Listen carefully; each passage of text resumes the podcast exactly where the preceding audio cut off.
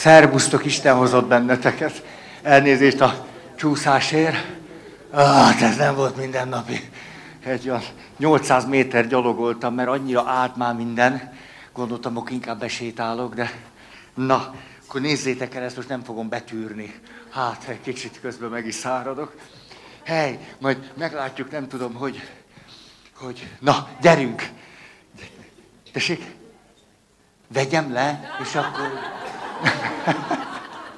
Na, szóval, ugye, hogy magamhoz kell térnem, ezt roham üzemmódban voltam. Szóval, én, tulajdonképpen ez volna az utolsó alkalom.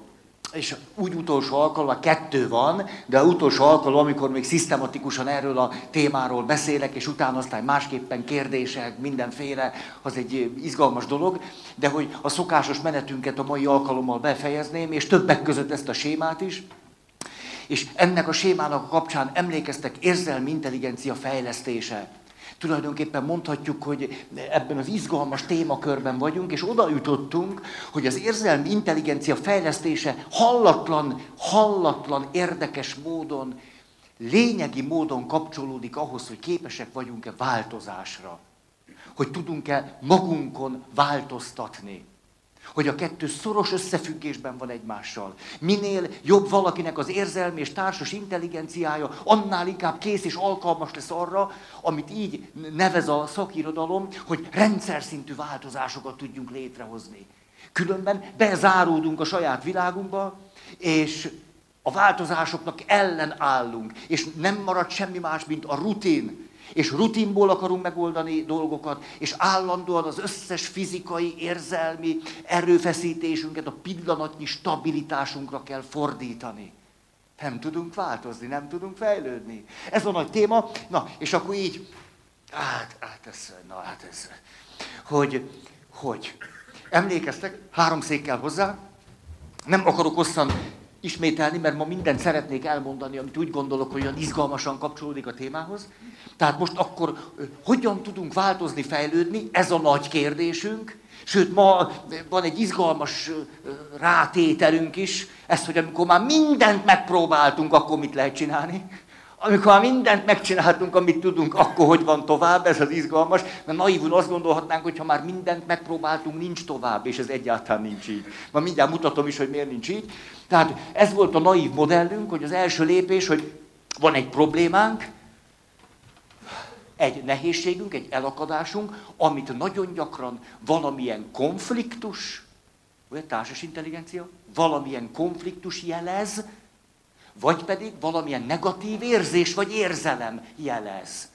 És akkor tudjuk, hogy amikor konfliktusunk van, vagy negatív érzések, érzelmek jelennek meg, akkor ez egy nagyszerű lehetőség a fejlődésre, vagy a kapcsolat fejlesztésére. Második lépés ebben a naív modellben, hogy akkor jön a megoldás, van a probléma, jó, leírjuk, jön a megoldás, és a harmadik lépés, hogy jobban lettünk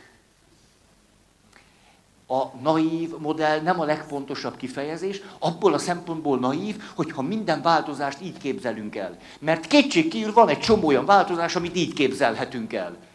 Pontosan van egy problémánk, ez lehet valami érzelmi zavar, lehet a kapcsolati konfliktus, meg mi az? Jobban vagyunk, ennyi. Hát ha ennyi lenne, akkor nem beszélnénk 16 éve, különböző témákról, azt egy-két halkam el lehet mondani, és akkor ennyi. Hát hogy néz ki az, amikor valami mélyebb változásra van szükségünk, amikor ez a modell nem működik, miközben néha működik. Megvan a probléma, ami fölszínre jön valami kapcsolati konfliktus, vagy érzelmi teher formájában. Második lépés, teszünk megoldásokat, jobb esetben nem is csak egyfajtát, hanem kettőt, hármat, négyet, ötöt, és a következmény pedig, hogy minden rosszabb lesz. És ilyenkor sejthetjük azt, hogy a helyzet rendszer szintű probléma, másodszintű probléma, komoly probléma.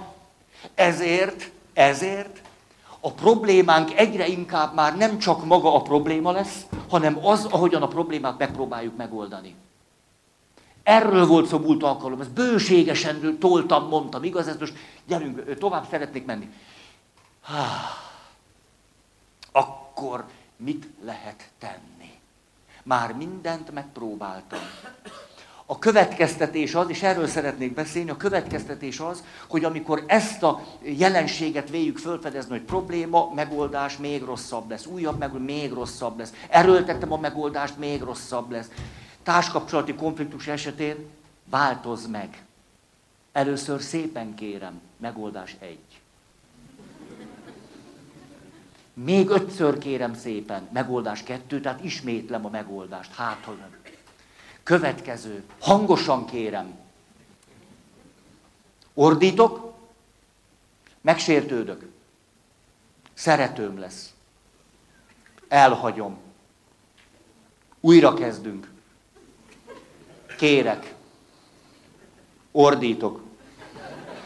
Ezt nevezhetjük úgy, hogy a megoldási kísérleteimet a végtelenségig próbálgatom, és a helyzetem tényleg aztán egészen kibírhatatlan lesz. Mikor ez a jelenség, azt mondhatjuk, most ez egy másik szék, most nem, nem a középső székre ülök a megoldásra, de akár itt is ülhetek, hogy ilyenkor rájöhetünk, hogy tulajdonképpen változásra van szükségünk, és nem megoldásra. Ez elég furcsán hangzik. Változásra van szükség. De nem úgy, megint a naív modell mi? Ha persze, hogy változásra van szükség, változ meg. Persze, hogy változásra van szükség, legyen minden jobb. Változásra van szükség egyenlő, kénytelen leszek megváltozni. Ha. Vagyis, ezt így is mondhatnám, és még pontosabban akarom mondani, sosem leszek jobban, ha a rendszer nem fog másképpen működni. Ez a rendszer lehet az egyes ember, arra kell jutnom, hogy eljutottam valamilyen szempontból a saját korlátaimig, határaimig, és ha nem kezdek el szervezettebben működni, nem leszek jobban. Ha az a rendszer, amit mi működtetünk a kapcsolatainkkal, nem kezdek el másképpen, a rendszer nem kezd el másképpen működni, a probléma továbbra is őrítő lesz, és a végén pocsékul leszek. Ezt így mondhatjuk, hogy rendszer szintű változásra van szükség. A rendszernek kell másképpen működni. És milyen, mit jelent ez, hogy másképpen működök? Árnyaltabban, struktúráltabban, szervezettebben, elmélyültebben, tudatosabban. De ahhoz, hogy ez megtörténjen, én nekem változnom kell. És ez kifejezetten nehéz. Na most erről beszélünk, és emlékeztek, itt volt a négy pont, leülök, hát nem, inkább nem ülök le, mert nem annyira kellemes érzés. Hogy mikor rájövünk, hogy a naív modellel, vagy azzal, hogy probléma, megoldás, jobban vagyok, nem jutottunk sem erre se, akkor elkezdünk gyanakodni, hogy a megoldásainkkal kell valamit kezdeni. Ezt most kifejtettem. Mi a következő lépés, hogy meg kellene változnom? Oké? Okay? Második, ami a folyamatban nagyon izgalmas, hogy történik valami váratlan dolog, valami újszerű dolog, Tulajdonképpen az mindig annak a bekopogtatása, hogy ha nekem valami itt váratlan, az azt jelentette, hogy egy beszűkült állapotban voltam. Mert ezért váratlan nekem.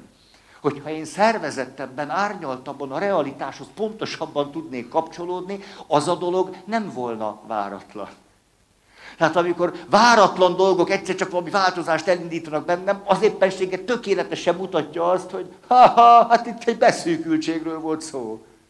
Különben nem lenne váratlan. Oké. Okay. Harmadik pont, ez nagy segítség abban, hogy az itt és mosttal foglalkozzak. Nem a problémával foglalkozom. A megoldási lehetőségekkel foglalkozom, és így eljutok saját magamhoz, a saját magam itt és mostjához. Hogy tulajdonképpen, tulajdonképpen, mikor ez történik, mindig annyira dühös leszek, hogy egyszerűen valahogy el, elvesztem a talajt a lábam alól.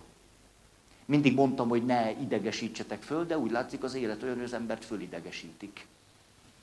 Tehát akkor eljutottam oda, hogy lehet, hogy az érzelmi önszabályozásommal kellene valamit kezdenem, és ez nagyon melós lesz. Tehát nincs kedvem belekezdeni. és a negyedik, hogy új helyzetbe fog kerülni a probléma, és a rendszer elkezd másképpen működni, és mert másképp működik a rendszer, elkezdek jobban lenni. Erről volt szó a múlt alkalommal. És akkor most megyek tovább.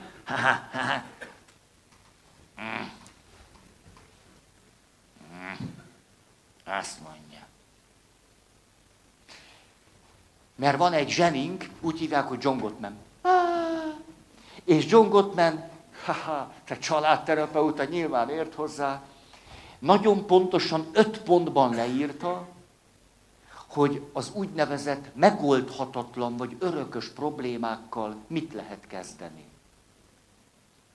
Tehát amikor már 25 féle megoldási javaslatom volt, és mindegyiktől a helyzet csak rosszabb lett, akkor lehet, hogy azt mondhatom, hogy egy megoldhatatlan problémáig jutottam, tudhatom, hogy változásra lesz szükség, nem pedig valami új megoldásra, hanem változásra. Érzitek, hogy ez mennyire más dolog? Egy új megoldás, meg a változás. Ha. És hogy ennek mik a lépései? Az első, egy társkapcsolati konfliktusból induljunk ki. A múltkor emlékszem, hogy bedobtam egy témát, és többen oda jöttetek hozzám, és azt mondtátok, jó, de akkor mi a megoldás? Gyanús kérdés.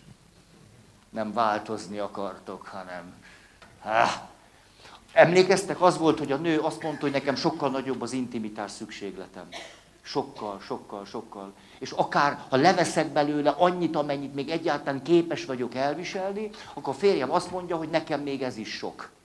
Akkor megkérem a férjemet, hogy ő emelje a szintet, ameddig csak neki elviselhető, és akkor sincs közös metszet. Ez jó nektek megoldhatatlan problémának? Jó lesz így? Jó. Tehát akkor ezt nevezzük megoldhatatlan problémának. Olyan súlyos különbség van a kifelé-befelé fordulásban, megnyílásban, befogadásban, ebben való szükségletben, hogy nincs is, úgy tűnik, hogy nincs közös metszet. Ha, egészségedre. Az első, most tudjátok, ebben a rendszerben vagyunk, hogy rájövünk, hogy változásra van szükség. Nem megoldásokat kell erőltetnünk, hanem változnom kell. Vagyis a rendszernek, a kapcsolati rendszernek és a személyes rendszeremnek szervezettebben, más minőségben kellene működni, különben sosem leszek jobban. Ezért öt lépés van, most ezeket idehozom, aztán majd hm, legyen ez az első. Akkor kell a legkevesebbet dolgoznom. Ti mivel kezdenétek? Erre iszom egy picit.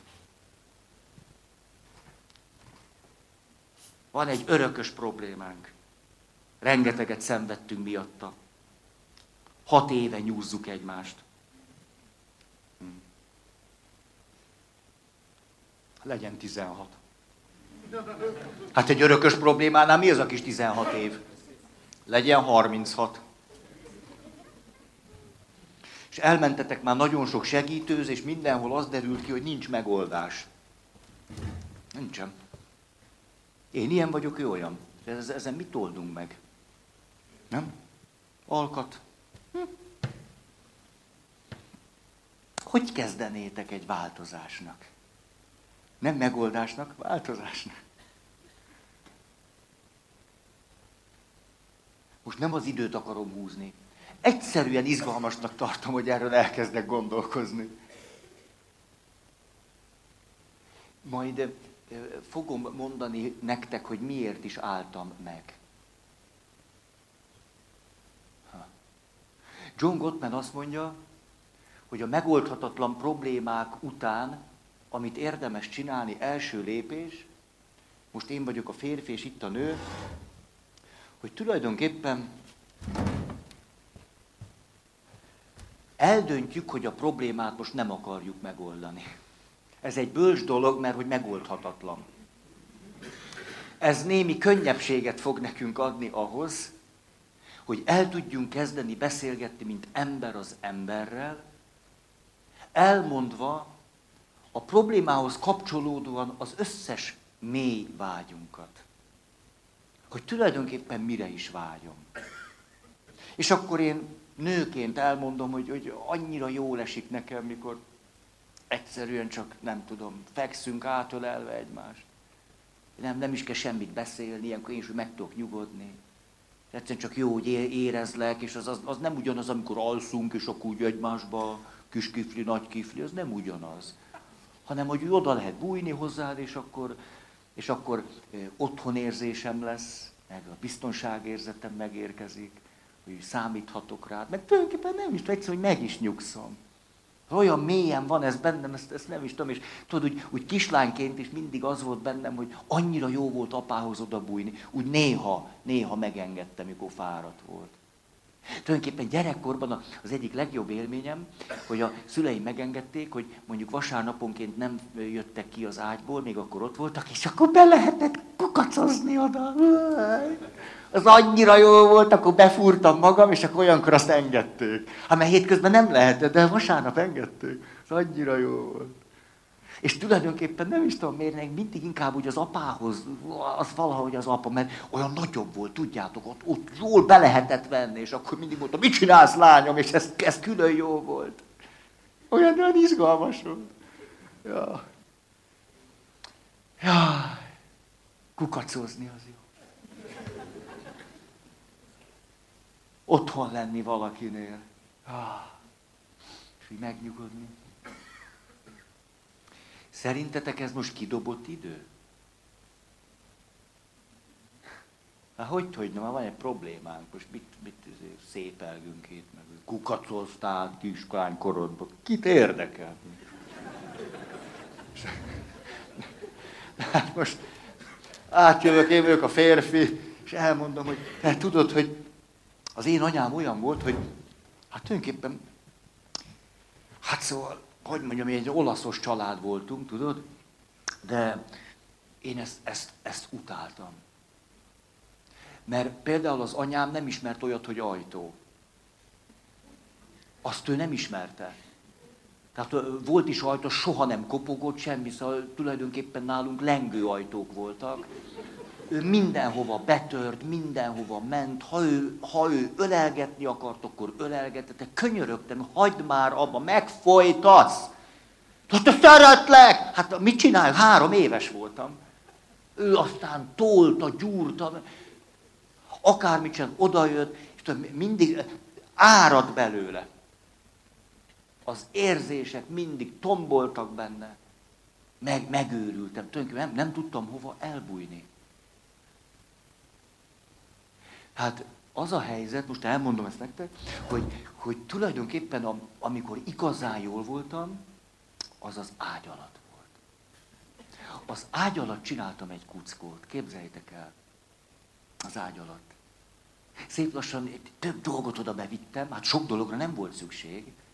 A kedvencem az volt, hogy lereszeltem egy almát, és akkor egy, egy ilyen mély tányérba, egy leveses tányérba raktam a reszelt almát, és, és az volt a muníció. Azzal egy egész délutánt ki tudtam tölteni. És az volt az izgalmas, hogy az anyám egy ideig nem jött rá, hogy ott vagyok. Annyira jó volt. Annyira. Venn az ágy. Mert ott csak, csak, szóval ha valahol meg tudtam nyugodni, az ott volt. Mikor hallottam az anyám léptét, tulajdonképpen azt csináltam, hogy megpróbáltam teljesen zajtalan lenni, Hát, ha azt gondolja, nem vagyok otthon. Néha elhitte. Ez jó, e, aztán ment, akkor rárontott a tesóimra, tudjátok, meg lehetett úszni.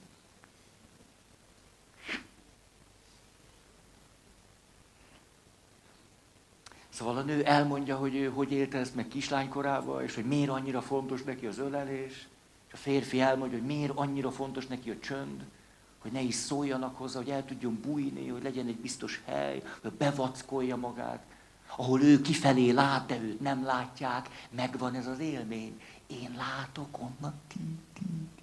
engem nem látnak. hogy az milyen jó. Az első lépés, hogyha jobban akarunk lenni a megoldhatatlan problémáinknál, hogy kifejezetten sok időt szánunk arra, hogy egymást beavassuk az álmainkba, a vágyainkba, a terveinkbe, hogy mit hogy éltünk meg gyerekkorunkban, hogy, hogy elmondjuk, hogy miért annyira fontos nekünk az a valami, amitől egyébként a társunk megőrül. és miért fontos, hogy erre időt szálljunk, hogy ez itt egy valódi kapcsolat legyen? Hogy ez ne egy veszekedés közben, ez egy veszekedés közben nem tud megtörténni. Ez akkor tud megtörténni, amikor kifejezetten mind a ketten pihentek vagyunk, és rászánjuk az időt, mondjuk sok órát. És előre elhatározzuk, hogy egyáltalán nem akarunk problémát megoldani. Csak elmondani, hogy mi minden megy bennünk. És tudjátok, hogy ez miért fontos? Azért, mert mire jutottunk, ez volt a bevezető. Arra, hogy változásra van szükség. A változás itt megy, itt megy végbe, az agyamban, az idegrendszeremben és a sejtjeimben. Ha nem teremtem meg a közegét a változásnak, hogy eljussak oda, ahol, ahol minden be van betonozva, vagy minden rutinszerűen megy, akkor ott nem tud történni változás. Ezért hiába kapok be egy gyógyszert, egy receptet, hiába adtok nekem, hogy mit kéne csinálni. Nem jutok el idebent ahhoz a rendszerhez, ami görcsösen, beszűkülten működik, de nagyon érthetően, hogy miért így működik. Hát itt kifejezetten időre, érzelmi energia befektetésre lesz szükségünk hogy ide bent ehhez a rendszerhez, a működésnek az alaprugójához el tudjak jutni, hiszen ebben akarok valamilyen változást létrehozni. Ezért a jó tanácsok sosem hozzák meg a változást. Jó tanács, meg ötlet, meg praktika, meg miket szoktak mondani. Mondjatok valamit. Tessék? Macska gyökér, ginzeng. Oké. Okay. Jó? A, egy dolgot mondanék még ki, itt az első széken ülök, hogy miután tudom, hogy változásra van szükségem, vagy szükségünk, a változáshoz nagyon sok érzelmi energiára lesz szükségem. Kifejezetten sok érzelmi energiára. Érzelmi energiák nélkül nem tudunk változni. És ez nem egyenlő a motiváltsággal. Lehet, hogy valaki nagyon motivált, de nincs energiája a változáshoz. Ezért annyira fontos, hogy amikor egy megoldhatatlan problémával az a célunk, hogy jobban legyünk, hogy azt csak olyan állapotban tudjuk elkezdeni, amikor van érzelmi energiánk. Amikor nulla érzelmi energia szinten vagyok, és tudom, hogy ha egy rossz mondatot mondasz, akkor fölrobbanok, nem fog tudni létrejönni a változás, mert egy rossz mondat is fölrobbanás, ez a rutin ugyanaz a rendszer fog működni. De pont azt nem akarom, hogy ez működjön. Tehát az első pont, akkor tudom elkezdeni egyáltalán ezt a folyamatot. Hogyha biztosítunk egy jó közeget, kifejezetten sok időt szánunk rá, jó esetben annyi időnk van, hogy nincs is vége. Mert ahol a probléma működik, ott általában időszorításban vagyunk. Olyan helyzetet fontos teremtenünk, ahol lesz akármennyi időnk. Az egész napot rá tudjuk szállni. Hogy kibe tudjunk jönni ebből a helyzetből. Mert lehet, hogy majd el fogunk akadni közben. És akkor, amikor mind a ketten motiváltak vagyunk, de a motiváció most ennek a kulcsa, érzelmi energiákkal rendelkezem. Oké, okay. ez az első pont. És mi az, amiért ilyenkor dolgozunk? Hogy miért, miért érdekes ez, hogy elkezdem mondani, hogy kislánykoromban hogy volt, meg ó, kisfiú voltam akkor, hogy volt, és hogy akkor kislányként az volt az álmom, hogy nem is tudom, tulajdonképpen azért nem zavar, hogy szőrös vagy, mert apám is szőrös volt. És tudom, hogy ez a szőr nem olyan trendi, de, de ami nekem az az alapélményem, hogy apám szőrös, és ó, ó, ó, ezért nekem a szőrös nagyon bejön. És hogy ezért tulajdonképpen sose fogalmaztam ezt meg, de hogy nekem az az álmom, egy szőrös pasi kell nekem. Szőrös, az, hogy hagyd, hagyd fönn a borostádat. Nem, nem a trendiség miatt, az, hogy majd ilyen biztonságérzetet kell bennem. Há. És akkor férfi is el tudja mondani, nem csak az, hogy gyerekkorában mit élt meg, hanem hogy tulajdonképpen a következőt mondja. Most tulajdonképpen, hát én erről nem is szoktam beszélni. Tudod, mihez leginkább, mihez volna leginkább kedvem? Leginkább az volna kedvem, hogy valahol lenne egy lombházam. Én egyedül megépíteném. Hát ne szóljon bele senki. Nem, az, az lenne lombház, az sokkal klasszabb lenne, mint az ágy alatt. Lombház, Tényleg most jut eszembe, olyan helyen kellene, ahol van almafa a közelbe. Tudjátok, a reszelt alma miatt. Hú, de izgalmas lenne. És akkor lenne egy lombház, és a tulajdonképpen egy olyan álmom van, ez annyira jó lenne, egy olyan, olyan lombház, tudjátok, hogy a, a létrát föl lehetne húzni.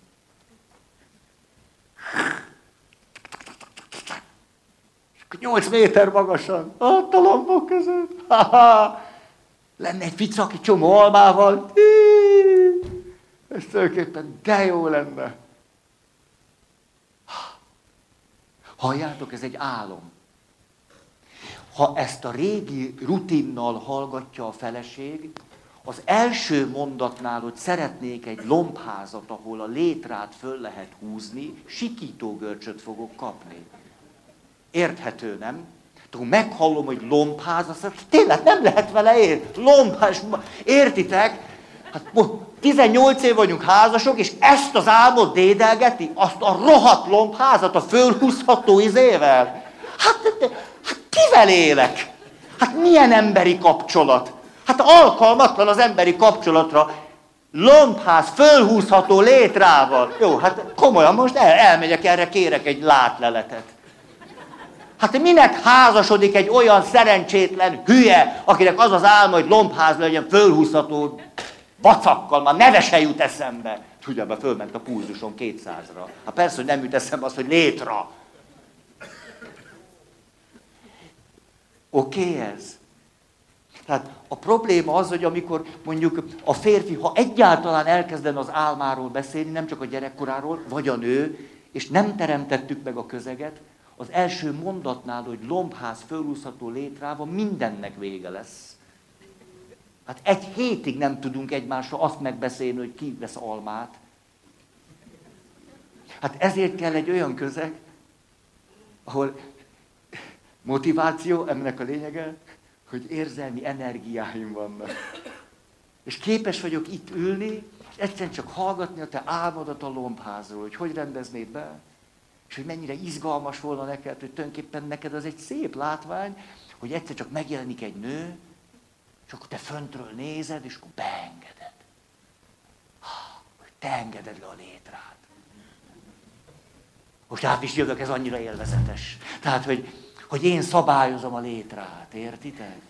Hogy én akkor engedem, amikor akarom. Megvan még a gyerekkori élményem, hogy anyám bármikor rám tört. Ezért az a létre, amit én szabályozok, a lobház, és 8 méter magasan vagyok, értitek? Nem teremtettük meg a közeget, a feleségem azt mondja, hogy ennél fenyegetőbbet nem mondtam húsz év alatt. Hogy ő nem tud egy férfivel élni, aki létrákat húzogat 8 méter magasba fölfele. Hát, hogy őnek egy társra van szükség, és hogy legalább szőrös lennél. Oké. Okay. Gyerünk, megyek tovább. Tényleg ezt ma be akarom fejezni. És ugye, tiszta víz vagyok. Ez annak a sajátos kifejezés, hogy késtem. Második pont, ez volt az első. Beszélgessünk a, a, a, gyerekkorunkról, az álmainkról, a vágyainkról, egy olyan közegben, van érzelmi energiánk, és egyszerűen képesek vagyunk ezt befogadni. Második pont. Öm, beszéljünk az elakadást jelentő témáról, hogy az a, az itt és mostban hogy jelenik meg, hogy, hogy mikor érzem azt, hogy nem tudok, hogy mikor érzem azt, nem tudok belét kapaszkodni, mint apuba annak idején, hogy nem tudok úgy odabújni hozzá, pedig annyira jó lenne, ez az álmom a kapcsolatról, hogy odabújok a szőrös macihoz. És hogy nekem meg az az álmom a kapcsolatról, hogy, hogy egy nő, aki akkor jön, amikor nekem az nem sok. De megőrültem, hogy anyám mindig jött. Nem lehetett vele mit kezdeni. Meg, megőrt, olyan zsigeri tiltakozás van bennem, ezt el sem tudom mondani. Így összekapcsolódik a, a történet, az álom, a vágy, a jelen problémájával. Alapszabály. Továbbra se akarjuk megoldani a problémát. Mert vissza fogunk csúszni a lehetetlen megoldásainkba, amitől rosszabbul leszünk. Tilos akarni megoldani a problémát. Mert akkor nem a szervezettebb rendszer működése felé haladunk, hanem valamilyen rutinos megoldással bent maradunk a beszűkültségünkbe. Oké. Okay. Következő. A fontos belátnunk, hogy a megoldhatatlan probléma azt jelenti, hogy az egyenes vonalú fejlődés nem történhet már meg. Az egyenes vonalú fejlődés, van egy probléma, találok egy megoldást, jobban leszek. Ez egy egyenes vonalú fejlődés. Mikor megoldhatatlan problémáink vannak, nem tudunk egyenes vonalú fejlődést produkálni. Egyszerűen nem megy. El kell kezdenünk kacskaringozni. Kár Gustav Jung a következőt mondta erre, annyira zseniális.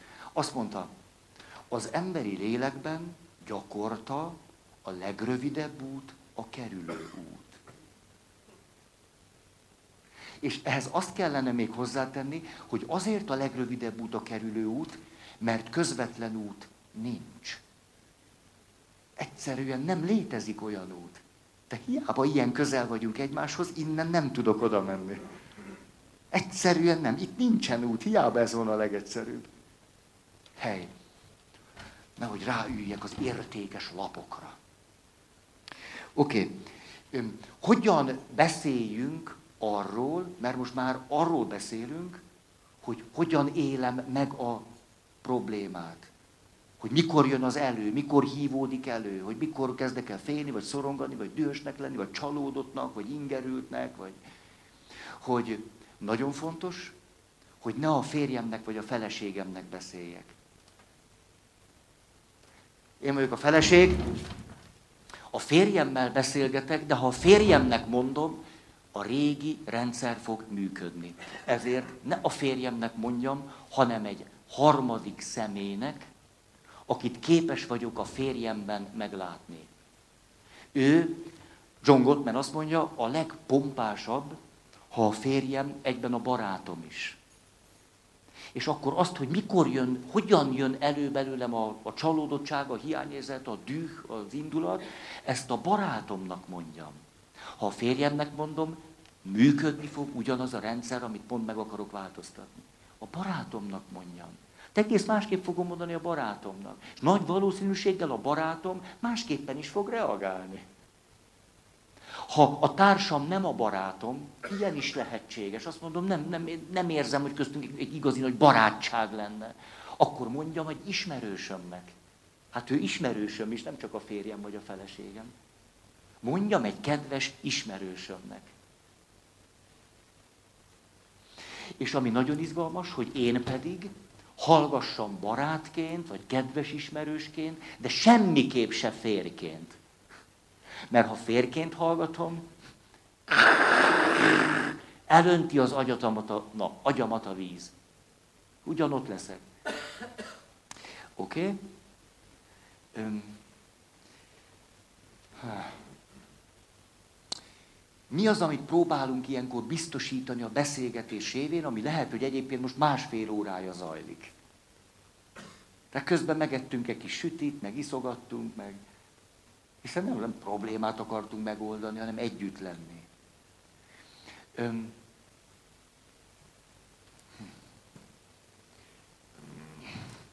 Igen, néztem, hogy, hogy fogalmaztam ezt meg, hogy a problémához való hozzáférésünket szükséges biztosítanunk. Ez egy nagyon izgalmas kifejezés, ugyanis amikor egymással ordítunk, akkor valójában egy felszínes dolog zajlik. Amikor azon veszekszünk, hogy kinek van igaza, valójában a, problém, opa, a problémának a mélye nem is kerül terítékre. Amikor azt mondom neked, hogy hogy lehetsz egy, hogy lehetsz egy, egy nem egy ilyen vámpír, te azt mondja, meg hogy lehet egy ilyen zombi, akkor, akkor nyilvánvalóan nem a problémáról beszélünk. Nem a mély vágyakról beszélünk, nem, nem arról, be van ide vésve a sejtjeinkbe. Tehát, hogy egyáltalán a problémáról tudjunk beszélni, annak közeget próbálunk biztosítani. Ezért fontos, hogy ne férj és feleségként beszéljünk, és ne férj és feleségként hallgassunk, hanem harmadik személyként. Oké. Okay. Jó.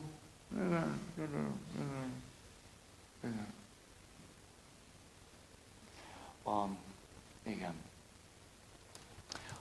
Mi az, ami szükséges, hogy azt mondjuk, hogy tényleg itt a második állomásnál vagyunk, vagy voltunk? Az, hogy megszületett bennem megértés a feleségemre vonatkozóan, együttérzés a feleségemre vonatkozóan, és megbecsülés, tisztelet a feleségemre vonatkozóan. Hogy amit mindig annyira ilyen, ilyen lekezelően néztem, hogy mit nyomulsz már, hogy azt látod, ez egy milyen értékes dolog. Ez mennyire mérő jön neki. Ó, hát ezt nagyon meg tudom érteni. Sőt, nagyon együttérző tudok lenni. Mert tulajdonképpen, hogy az anyukám úgy szorongatott, hogy nekem jó volt, azért az nem volt rossz. Csak sose úgy csinálta. De, hogy... de amikor pont úgy csinálta, azért ez nem volt rossz. Hát nagyon együttérző tudok lenni, ez, ez tud jó lenni. És hogy közben öm, látjátok, hogy ami a változásnak az egyik kulcsa, hogy ö, teljesen föladom a megvetést, meg a lenézést. Mert amikor kialakul egy, egy örökös vagy megoldhatatlan probléma, és haragszunk egymásra, emlékeztek, az majdnem mindig a másik leértékelésével együtt jár. Tulajdonképpen lenézlek. Nagyon nevetségesnek tartom, amit csinálsz. Szánalmasnak, lehetetlennek, primitívnek, gyerekesnek, betegesnek. Lehet, hogy ezt nem mondom, de ezeket gondolom. És nyilván azért erőltettem azt, hogy változz meg, mert annyira nem normális, amit csinálsz. Hát nem egészséges. Hát, hát persze, hogy meg kéne változnod. Ez azt jelenti, hogy a kapcsolatban kialakul egy súlyos lenézés, vagy megvetés. Ez pedig a legnagyobb akadálya a változásnak. Tehát ezért akkor együttérzés, megértés, mindaddig, amíg el nem jutok a megbecsülésedik. Ha ez a második lépésnél nem történik meg, nem tudok hatékonyan a harmadikig eljutni. És látjátok, hogy amikor eljutok ide bent egy, egy megértő gondolatig, ilyen fölismerésig, hogy hát akkor ez nem egy hülyeség. Hát akkor, ugye, hogy hát akkor a lélek nem te semmi cél nélkül. Most már akkor ezt értem. Sőt, az az érdekes, hogy ebben a pillanatban megértettem, hogy amikor kiabálsz velem, hogy tulajdonképpen akkor szíved szerint inkább hozzám bújnál. Hát csak úgy érzed, hogy ezt nem tudod csinálni. Ezért kiabálsz. Erre sose gondoltam. Hogy tulajdonképpen te oda bújás helyett kiabálsz. Hát eddig ezt nem, ezt nem értettem. Ha utáltam, hogy ordít, az ennyi. De hogy te bújás helyett kiabál. A nem jó jel. Látjátok, hogy amikor megjelenik egy megértés, hozzá kapcsolódik egy érzés, ami egyáltalán nem kapcsolódott eddig a helyzethez. Az indulatom kapcsolódott hozzá. A félelmem, a szorongásom és a többi. És megjelenik bennem a megbecsülés, akkor tulajdonképpen elkezdtem változni. Hiszen ide bent most nem ugyanaz zajlik, mint ami mindig zajlik. Tehát kezdek változni. Oké. Okay. Mi az, amit ilyenkor továbbra is biztosítunk? Ha próbáljuk tovább is leírni a helyzetet, azt, hogy a változás csak akkor jön létre, ha biztosítottuk a szabad információ áramlást. Amikor egymással ordítunk, elvesztjük a fonalat, a pszichés képességeink tönkre mennek, azt is mondhatjuk, hogy két búrában vagyunk, és semmi innen oda és onnan ide tulajdonképpen nem jön át. Nincs információ áramlás. És egy élő rendszerben, ha nincs információ áramlás, szabadon nem áramlik az információ, akkor vége van az élő rendszernek. Nem tud működni, csak lefagyni tud. A szabad információ áramlásnak mi a tünete? Hogy amikor te azt mondod, hogy, hogy tudod, azért kiabálok, hát azért kiabálok, igen. Igen, tulajdonképpen azt lehetne mondani, tulajdonképpen, hát ha, ha megölelhetnélek, akkor azt nem kiabálnék. És ez megérkezik hozzá. Ezért. Tulajdonképpen egy információ most át tudott jönni. 12 éve ordítasz velem, és ez az információ nem jött nekem át. Elakadt az információ. Ugye azért szoktunk egyre jobban ordítani egymással, mert az információt át akarjuk adni, hogy valami változás létrejöjjön. De a változás egyik kulcsa, hogy érzelmi energiáink vannak, A másik, hogy biztosítjuk a szabad információ áramlást. Ezért annyira fontos John Gottmannek, hogy egy 105-ös pulzusszám után egy konfliktust abba kell hagyni. Mert nem tud létrejönni a szabad információ áramlás. Ha ez nem jön létre, nem fogunk tudni változni. Ahhoz kell a szabad energia és információ áramlás. Ugyanúgy, mint egy sejtben, vagy egy testben, vagy egy emberi szervezetben. Oké. Okay. Érdekes ez nektek? Csuda se tudja, olyan nyögvenyelős egy kicsit, nem? Én úgy szeretem ezeket valahogy így látni, aztán azt mondja, jó, jó, és hagyja abba, jó, és tényleg legalább, nem tudom, remélem nem esik odakint az eső. Na, öt perc ezen gondolkozom, remélem nem esik az eső. Jó, ez a második pont. Oké. Okay. A, a szabad információ áramlás végső gondolata az, hogy ezért képes vagyok új információk befogadására. Ugye a klasszikus elakadásban még el se kezdesz beszélni, már tudom, mit fogsz mondani. Ismerős ez? Utálom, hogy beszélsz, mert úgy érzem, hogy az az öt perc, amit el fogsz mondani, mindent el tudnék ugyanúgy mondani, és ahogyan még mondod, attól még idegesebb leszek. Ezt mindannyian ismerjük, nem? Hogy hogyan fogsz majd támadni, vagy védekezni, vagy hogyan okoskodsz majd, te egy ilyen lassú beszédű, fél óráig kell hallgatnom, hogy mondod, és pontosan tud, megint ezt fogod mondani, és, és kilőném magam a marsra. Tulajdonképpen az új információ meg se tud jelenni, pedig legalábbis teljességgel befogadó képtelen vagyok. Hogyan jöhetne létre a változás? Oké. Okay. Nem megrendít, hogy 30 évig üvöltözünk egymással úgy, hogy egyetlen új információ se tud bejönni. Nem túl hatékony. Harmadik lépés. Azzal, hogy elkezdtünk a, arról beszélni, hogy hogyan jelennek meg az álmaink, a vágyaink a jelenben. Úgy, hogy mikor, mikor érzem azt, hogy szeretném így, vagy szeretném fölhúzni a létrát, vagy csimpaszkodni, hogy most a jelenben vagyunk. Csak akkor tudjuk ezt jól csinálni, ha egy biztonságos közeget tudunk nyújtani egymásnak és magunknak. Biztonságos közeg. Ezért fontos az, hogy Megint csak a változás nem tud létrejönni, ha nem érezzük magunkat biztonságban. Az lehetséges, hogy én biztonságban érzem magam, de közben a helyzet egy kihívás számomra. Vagy éppen elég megterhelő helyzet, de attól biztonságban vagyok még. Tehát az, hogy biztonságban érzem magam, az nem azt jelenti, hogy relaxált állapotban vagyok, hanem hogy a pszichés önszerveződésem működni tud. A belső önszervezésem működik. És a kapcsolati szervezésem működik. Ezt jelenti. Ezért a biztonságos közeg megteremtése, látjátok, egy kapcsolati dolog is, de közben egy belső egyensúly teremtési képességet is föltételez egy érzelmi teherbíró képesség és egyensúly teremtési képesség. És lehetséges az, hogy neki kezdünk egy folyamatnak, és én elakadok, úgy érzem, hogy nem, nem tudom hatékonyan egyensúlyban tartani magam. Meg kell állnunk.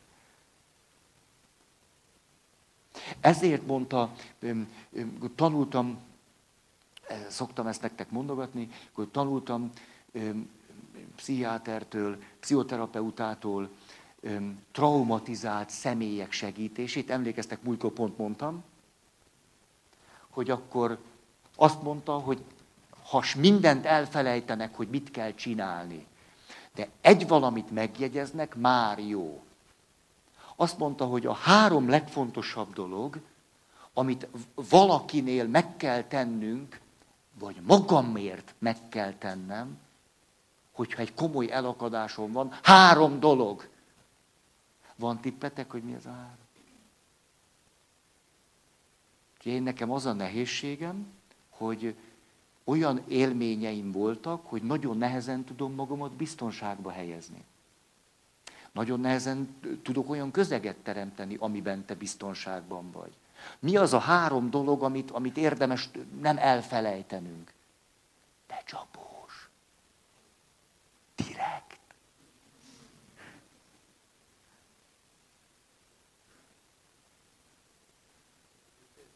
Együttérzés?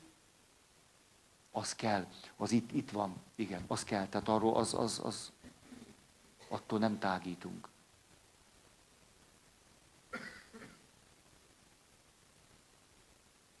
Á, fontosnak tartom az időt, amit most erre szántatok. Tessék? Az majd jön. Az jó, a kompromisszum jön. Jön, ötödik pont. Vagy a negyedik pontnak valamelyik alpontja. Gottmennél igen, alpont, de most ez nem érdekes. Azt mondta ez a okos terapeuta, amikor, és ez most látjátok mindegy, hogy traumatizált vagyok-e vagy nem, amikor ezt az érzelmi önszabályozást nem tudom csinálni, és egyszerűen elvesztem a biztonságomat, akkor három dolog van, amit ne felejtsünk el, és ez a három dolog egymás után, mondom, egymás után kell csinálni. Első, stabilizálni magam, második, stabilizálni magam, és harmadik, stabilizálni magam. Menélkül. Tehát ezért nagyon-nagyon-nagyon fontos, hogy biztonságos közeget tudjunk magunk és a másik számára nyújtani. És ha úgy érzem, hogy már, már ez nincs meg, meg kell állnunk. Mert ha nincs meg, akármit csinálunk, nem épül be. Hiszen nem működik az önszervezésem. Nem működik. Tehát hiába beszélek, akkor sem működik. Tulajdonképpen leálltam idebent. Akkor hogy jöhetne létre változás? Hát nem is működök, ki vagyok kapcsolva. Azt tudjátok, hogy ki tudunk kapcsolódni úgy, hogy közben beszélünk. Ki vagyunk kapcsolva, és közben rutinból valamit csinálunk. Ki vagyunk kapcsolva, és valaki mondja nekünk, hogy ezt sem, azt sem, meg is csináljuk. Csak ki vagyunk belül kapcsolva. Nem működik az önszervezésünk. De ez óriási dolog tudni, hogy ah, most a biztonság, stabilizálás, stabilizálás. Oké. Okay.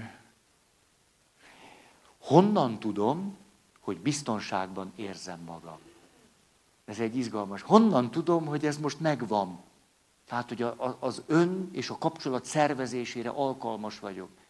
Két dologból tudom az egyik, hogy tudom, hogy mit csinálunk hogy mi történik most köztünk, hogy mi zajlik, észlelem a valóságot, a külsőt, észlelem, hogy, hogy honnan indultunk, hogy melyik szakasznál tartunk, hogy tudatos bennem az, hogy te mit mondtál, hogy azt miért mondtad, annak mi az előzménye, az hogy kapcsolódik a vágyathoz, az milyen álomban folytatódik, ezt mind tudom. Ez az egyik. Akkor tudom ezt, mintha biztonságban vagyok. Különben nem tudom elérni. A másik, a belső folyamataimra rálátok, reflektálok rájuk, és tudom, hogy belül mi történik. Hogy jutottam el ide, hogy mi történt 5 másodperce, hogy 15, hogy e folyamatban, hogy, hogy milyen lehetőségeim vannak. Tehát a külső-belső folyamatokra rálátok, ezek tudatosak, és képesek, képes vagyok szabadon cselekedni. Innen tudhatom, hogy biztonságban vagyok. Emlékeztek, amikor megy egy játszma, vagy egy őrület, hogy kinek van igaza, tulajdonképpen olyan szépen mondja ezt a szakirodalom, forgatókönyvek zajlanak. Nem is kellünk hozzá. Egy forgatókönyv szerűen megy le minden. És a végén se ébredünk föl, hanem elmegyünk munkába, és a munkahelyünkön jut eszünkbe, hogy tulajdonképpen nem is tudom, hogy min kezdtünk el veszekedni. Megvan ez az élmény. Nem is, nem is értem, min kezdtünk el beszekedni. Az sincs meg, hogy mikor robbantam föl. Valójában, hogy te mit mondtál, egyetlen mondatra emlékszem, úgy hívják, hogy szcenikus inger, amikor megőrültem. Arra az egy mondatodra emlékszem, és utána semmi másra nem emlékszem. Ez azt jelenti, hogy nem voltam biztonságban. Hát a külső-belső folyamatok nem voltak tudatosak, nem voltak kontroll alatt. hely. Ezért tudjátok, ezért milyen érdekes, hogy ha valaki elveszti odabent a fonalat, és elmegyünk segítséget kérni, akkor én már voltam három pszichológusnál, mondja valaki. Hát elmehet még 33-hoz is, hogyha egy bizonyos folyamatban leáll a belső működés. Elvesztem a fonalat, eltűnik a tudatosság, nem látok rá, hogy mi történik bent, meg odakint. Akkor értitek, hát 325 neves terapeutához is mehetek. Mert nem azon múlik. Ez nagyon izgalmas. Ez, um, azt hiszem az Erikson írta ezt le, mindig, mikor valaki ment hozzá, akkor ő szépen jegyzetelt, hogy akkor azt mondja, volt egy ilyen története, egy éve járt hozzá a kliens, és a következő mondatot írta le körülbelül egy év után. A terápia még nem kezdődött el. Ja, mert tudta, hogy itt egy folyamatra lesz szükség, előbb-utóbb eljutnak az elakadásnak a gyökeréhez, ahol ő el fogja veszteni a kontrollját. Hát ak- akkor nem fog tudni fejlődni, ezért ezzel dolgozott itt. Egy éven keresztül. Ugye sokszor, látjátok milyen érdekes, valamelyik kötök azt mondja, hogy már egy éve járok valahova, nincs semmi változás. Hát az egy, egy hogy mondjam, egy év, hát, egy év alatt olyasmit tudunk csinálni, hogy kisebb nehézségekben begyakoroljuk, hogy mit lehet másképpen csinálni. De az nem annyira változás, hanem változtatás. Képes vagyok változtatni valami reakciómon.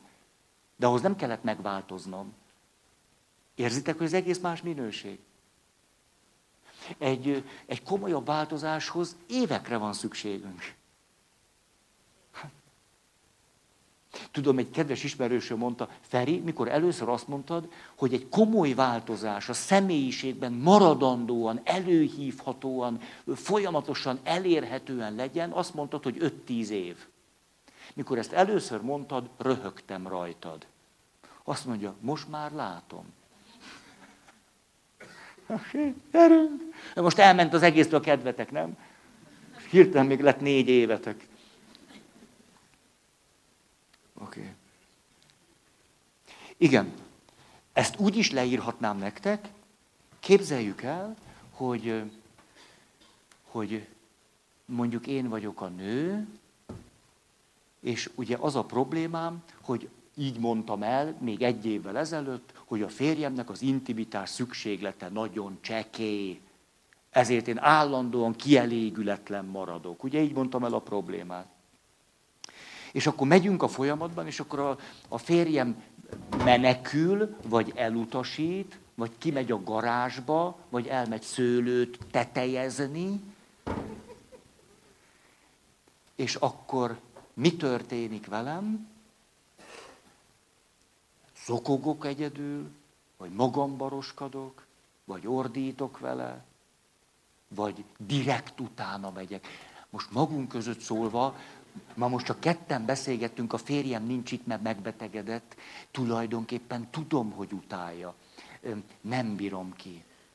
Magunk között szóval nem bírom ki, hogy ne nyomuljak után. Egyszer nem bírom ki. És tudom, hogy minden rosszabb lesz. Így most, hogy biztonságban érzem magam, mert nincs itt, és most, most csak mi ketten beszélünk, tudom, hogy sehova se vezet. Egyszerűen, nem tudom, akkor legalább ennyi. Legalább ez. Tudjátok a klasszikus élményem, 50 percig veszekedtek, vitatkoztak egymással, én hallgattam, és akkor végül megkérdeztem, mikor tudtátok, hogy ez ugyanaz a kenyérvágás. Kerékvágás. Ugyanaz a kerékvágás. Csak a nő azt mondta, 5 perc alatt tudtam, hogy ugyanazt csináljuk. Férfi azt mondta, én is tudtam. Na. És a, akkor a következő kérdésem mit szólt? Ha öt perc után tudtátok, hogy ugyanazt csináljátok, ami sehova nem fog vezetni, mert forgatókönyvszerűen a semmibe mentek, ahol még rosszabbul lesztek, akkor miért csináltátok még 45 percen keresztül? És, a, és az volt a szép, hogy a feleség elég szabad volt, az önszabályozásánál volt, és ezért tudott egy jót válaszolni. Azt mondta, mert arra gondoltam, hogy ha már most úgyis ugyanazt csináljuk, mint amit szoktunk, akkor legalább nyomatom. Mondta egy 43 kilós csini hölgy. Nyomatom. Tehát amikor biztonságban érzem magam, a segítő elfogadó szeretetében, akkor bemerem neki ismerni, hogy pontosan tudom, hogy semmire nem lesz jó, a helyzet még robb lesz, de legalább nyomatom. És ezek a megoldások, hogy sírva zokogok, fölhívom a barátnőmet, hogy nem normális a férjem, hogy Fölhívom a másik barátnőmet, hogy nem normális a férjem. Az előző éppen egy harmadik barátnőjével beszélt, aki szintén azt mondta, hogy nem normális a férjem. Hogy utána nyomulok, és a többi. Ez tulajdonképpen mit jelent? A régi rutin ismétlését, de ha egy picit árnyaltabban mondanám, akkor azt mondhatnám, hogy ilyenkor nem a fejlődés irányába mentem, hanem a regresszió irányába. Vagyis egy kislány átvette az irányítást. Egy kislány működik. Hát ez pont rossz, rossz irányunk. A kislány átveszi az irányítást, akkor tehát milyen tudatosság, milyen képes érzékelni a külvilágot, a belső folyamatokat, hát nem is várhatom tőle, hogy ez legyen. Mert ő oda akar bújni, és ennyi. Tehát ez az, amit fontos volna, hogy elkerüljünk, hogy azokat a rutinszerű megoldásainkat hozzuk, amelyek tulajdonképpen a gyerek megoldásai. Regressziónak hívjuk. Hát az, a pont a másik irányba van, mint a fejlődés. Mert a fejlődéshez szükségünk van egy felnőttre. Idebent. Hát azt is mondhatnám, hogy akkor tudok változni, ha idebent elérhető a felnőtt. Ha a gyerek ordít, a gyerek szalad, a gyerek utasít el, a gyerek fölhúzza a létrát, akkor nem fogok tudni változni. Akkor a gyerek, oké. Okay. Hí, ah, te most be kell fejeznem három perc múlva. És közben nem száradtam meg. Hát ez szörnyű. Jó, gyerünk, negyedik pont. Öt van, az ötödiket egy mondattal elrendezem. A az ötödik pontot így nevezte meg John Gottman, hogy az alkalmazkodás kimunkálása. És itt vannak alpontok. Mi itt a... Ha biztonságban vagyok, már megvan a tisztelet együtt, és az egész folyamat megvolt, akkor képes leszek, mert ez az önszervezésem jól működik, egy idebent egy felnőtt elérhető, és a felnőtt meg fogja tudni mondani, hogy mi a lényeg. A lényeg megragadása. És ez a lényeg egészen más lesz, mint ahogyan elkezdtük. Mert azzal mentem el, hogy az a lényeg, hogy az intimitás szükségleteink nem passzolnak, nincs közös metszet, ettől csak megőrülni lehet. Akkor itt vagyok, akkor nem azt gondolom, hogy ez a lényeg, hogy az intimitás szükségleteink nem passzolnak, és ettől csak megőrülni lehet. Itt már másképpen érzékelem a saját helyzetem. Azt mondom, hogy nagyon szeretem a feleségemet,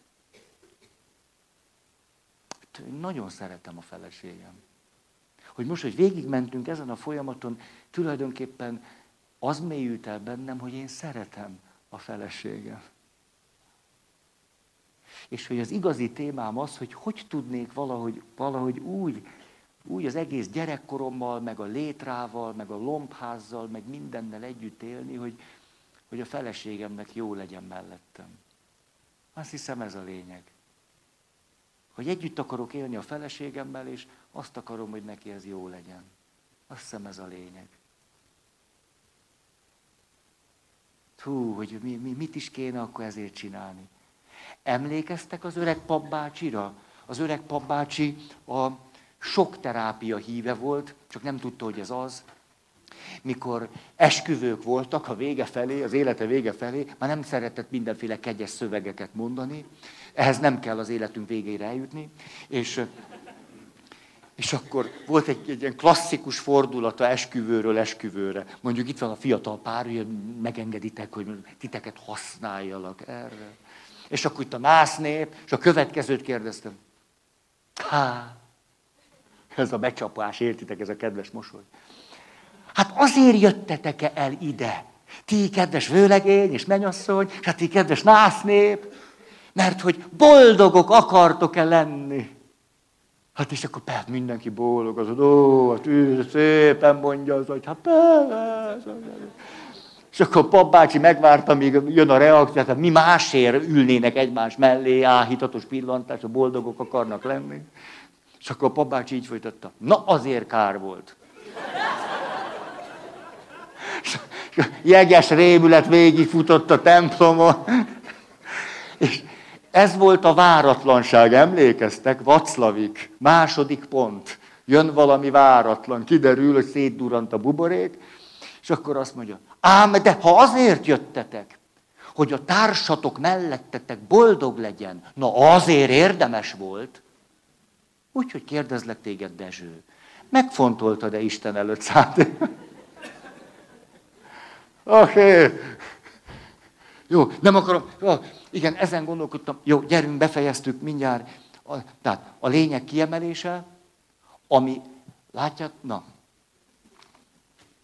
hogy ahhoz, hogy én át tudjam élni, hogy nekem tulajdonképpen az volna a lényeg, hogy a feleségem, aki velem él, és akit én szeretek, hogy mellettem boldog tudjon lenni. Ehhez a lényeghez a folyamat elején semmi közöm nem volt. Elérhetetlen volt. Nem is tudtam hozzá kapcsolódni. Ha, ha megkérdezték volna, mi a lényeg, még ötvenszer elmondtam volna, hogy így változzon meg, meg ez kevés, meg van egy szükségletem, hogy nem telik be, és meg lehet ettől őrülni, és talán nincs is igaz, hogy az egész egy kamu, az egyház becsapott. És ezt ötven évig tudtam volna mondani. Tehát van egy, szük, egy folyamatra van szükségem, hogy egyáltalán a lényegig eljussak. Ezt én szépnek látom. És amikor valaki így eljut a lényegig, látjátok, itt létrejött egy változás. Ettől kezdve én tudom, hogy ezt már megéltem. Hogy ez egy valóság. Ettől kezdve soha többet nem fogom tudni, pont úgy. Hát, jó. Két percet kapok? Két perc. Köszönöm. Többet is. De elrendesek vagytok. Csak nem tudom elvinni. A, mert itt, itt szóval minden egyes mondat fontos, és nem akarom már jövő évre, mert na, hogy a másik, ha a lényeget látom, akkor azt is fogom látni, hogy a konfliktus meg fog maradni. Úgy is mondhatom, hogy a különbözőség meg fog maradni. Nekem most az a lényegem, hogy te boldog tudj mellettem lenni, és tudom, hogy a különbözőség meg fog maradni, most egy teljesen más viszonyban vagyok a különbözőséggel. Nem gondolom, hogy te egy lehetetlen alak vagy, meg kellene most rögtön változnod, és te vagy a hibás, és minden jó lenne, hogyha nem lennél egy ennyire sérült, neurotikus szörny. Nem, ezt itt egyáltalán nem gondolom. Nem, hogy, nem, egyáltalán nem gondolom ezt. Nem, hanem, hogy egyszer csak megszületik bennem egy elfogadás, hogy hát ennek, ennek a, a különbözőségnek egy, egy, egy, egy része, ez mindig, mindig meg fog maradni. Hogy ez így van. És most jön az érzelmi teherbíró képesség. Egyszer csak lesz bennem egy, egy szomorúság, de nem ez lesz a legmélyebb érzés. A legmélyebb érzésem az, hogy szeretlek. De lesz bennem egy szomorúság. És akkor tudok változni, hogy ezzel a szomorúsággal megtanulok együtt élni. Ez a szomorúság később enyhülni fog, vagy el is távozik. De most ott tartok még, hogy szomorú vagyok. És ezt a, ezt a szomorúságot nem, nem akarom eltüntetni, főleg nem akarok három felest meginni. Nem akarok ordítani szomorúság ellen, vagy 20 percet, nem tudom én, videójátékozni. Már senki sem videójátékozik. Playstation 28-azni. Ezeket most mind nem akarom. Hanem jóját neki. Tulajdonképpen föltárul az élet drámaisága. És az élet drámaiságáért nem akarlak többé felelőssé tenni téged. Hát azt gondolom, nem te vagy a hibás az az élet drámaiságáért. És azt is tudom, hogy akárhány nővel élnék, előbb-utóbb valami ilyesmig eljutnék. Ez egész biztos, hogy előbb-utóbb valami ilyesmig eljutnék. Oké. Okay. Következő. Föltehetem a kérdést magamnak, meg egymásnak, hogy mi az, amiben rugalmas tudok lenni. Hogy most, hogy eljutottam a lényegig, hogy szeretlek, és azt akarom, hogy boldog legyél mellettem, tudom, hogy valamin úgyse fogunk tudni változtatni, hogy mi az, amit most el tudok engedni. Így is mondhatnám. El, hátam mögött tudom majd elengedni. És kiderül, azt mondja John Gottman, rajzoljunk föl két kört. Abba a körbe, hogy mi az, amit el tudok engedni, írjunk bele minél többet. És legyen egy másik kör, egy egészen pici. Ebbe azt írjuk, ami nagyon-nagyon-nagyon fontos továbbra is. Nem lényeg, hanem fontos. És ez a két kis kör, amit majd írunk, hogy ez is fontos, az is fontos, arról kell tovább beszélgetnünk. És ott, mert hogy közben létrejött bennem egy változás, képesek leszünk kompromisszumokat kötni. Mert az együttműködés terét kidolgoztuk. Nagy valószínűséggel így már fogunk tudni kompromisszumokat kötni. Már csak azért is, mert a belső működésem zavartalan. Tehát egy csomó kreatív gondolatom tud lenni, hogy mit fogunk tudni csinálni. Hiszen az megfelelő szabályozásomnál vagyok. Oké. Okay. És az állás, ez mondta, hogy ezt két mondatban elintézem, pedig nagyon fontos. Ötödik, most majd ideálok. Az ötödik, hogy ha jól mentünk végig a folyamaton, magától is megtörténik valami. Most nem akarom húzni az időt, de szerintetek, ha most egy picit érzelmileg is tudtatok engem követni, és eljutunk ide, szerintetek mi fog itt történni az ötödik lépésnél? Ti hova jutnátok el? Béke? Egy ölelés, ami ki tud fejeződni? Igen, a kompromisszum, igen, igen, de, de ez a béke, ölelés, ez a jó irány. Hogy mondod? Na igen, a változás, az az izgalmas ebben, hogy tulajdonképpen a változás megtörtént. Jó, hogy közelebb fogjuk érezni magunkat egymáshoz. De jó, nagyon, nagyon látszik, hogy, hogy, hogy jó, jó érzéketek van. Én még egy szót mondanék, hogy, hogy lesz bennünk valamiféle hála. Hála, esetleg valami megrendültség, egy ilyen emelkedétségérzés, ilyen tisztelet, nem csak a másik iránt, hanem hogy az élet iránt, valami békesség. Döbbenetesen érdekesnek tartom, hogy tulajdonképpen, csak úgy mondom nektek, visszahozom a három dolgot, hogy a problémánk megmaradt.